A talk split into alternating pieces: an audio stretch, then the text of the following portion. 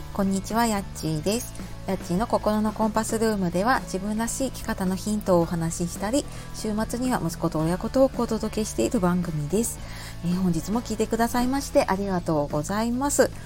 えー、休みの日はね時間ができたら収録しようかなと思っていると、まあ、できなかったりできてもね時間がバラバラだったりとかしておりますが、えー、日曜日のももうすぐ夕方ですね。皆様いかがお過ごしでしょうか？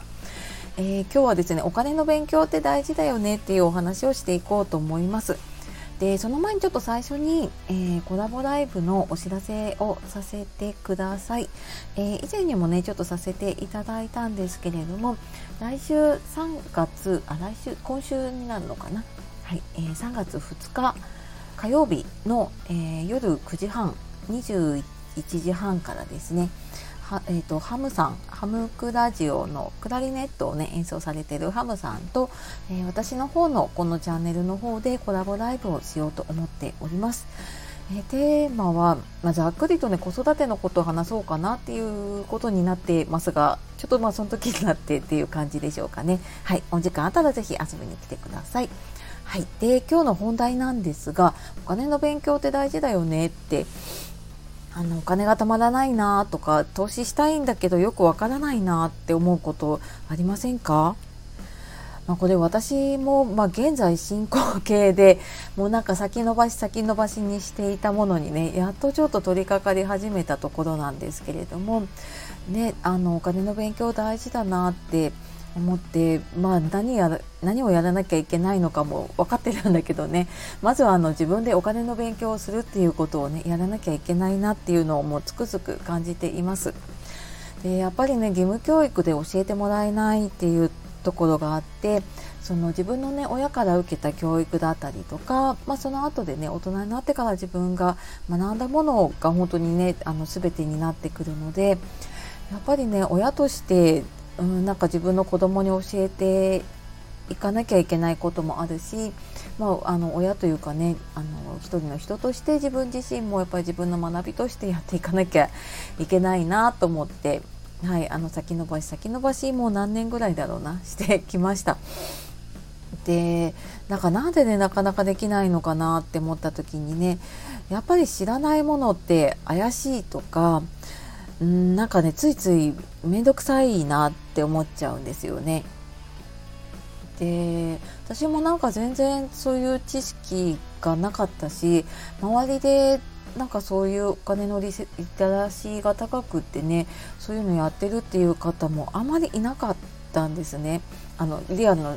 世界ではねなんか SNS を始めたりとかいろんな学びの場で出会う方たちは結構そういうのをやっている方が多くてでここ数年でやっぱりそういうのがすごく大事だなって思い始めました。なんだけどもねいざやろうと思うともうやっぱり調べてるうちにいやなんかこれやるの面倒くさいなとかやっぱり家族がいるとね自分だけじゃなくって家族も一緒にまあ、やった方がいいというかやらないと意味がないのかなって思っちゃうとついつい先延ばしになっちゃうっていうのがありました。で、まあ、私以上にね家族というか、まあ、パートナーは全くそういうのは気にせずにお金を使っていて、まあ、あのスマホとかも多分1万5,000円近くかな機種代含めて払っているのででそれも何も疑問を思わずにやっているのでねいやなんかもう話すこと自体が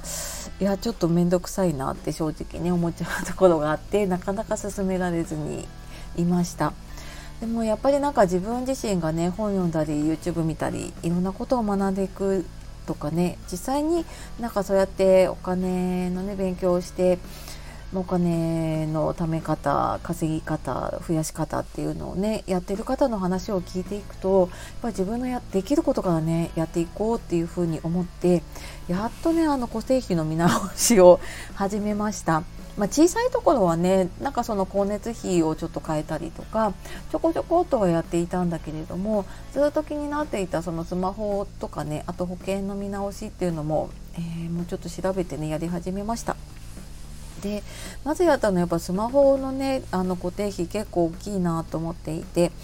でそうあの楽天モバイルのね1年間無料気になりながらもなんかちょこっと見てはうんまあまだ1年間無料大丈夫かな と思って先延ばししてたんだけど、まあ、だんだん残り少なくなってきたっていうのであこれはちょっと一応契約だけしとこうと思って、えー、契約をして一応まだね大手キャリアの方は残してってはいるのでその楽天のね電波の状況を見ながら、えー、乗り換えるのかもしくは一番安いプランの方でね使っていくのかっていうのはまた考えていこうかなっていうふうに思っています。でなんかそうやってやっぱり一個ずつやってみるとあやっぱりなんか自分で調べて面倒くさいことをやるんだけれどもそれでやった分だけのねリターンというか、まあ、それだけやっぱり固定費が浮くっていうことは月々それだけのお金が増えるってすごく大きいことだなって思ったので、まあ、ちょっとずつですけどね、はいあのー、やっていこうかなと思っています。はい、というわけで今日はねお金の勉強って大事だよねっていうことで、まあ、私のちょっと、えっと、失敗談というか現在進行形でね、はい、あのちょっと遅ればせながらやっていることをお話ししてきました。えー、今日も最後まで聞いてくださいましてありがとうございました。では素敵な一日をお過ごしください。えー、あっちがお届けしました。さようなら、またね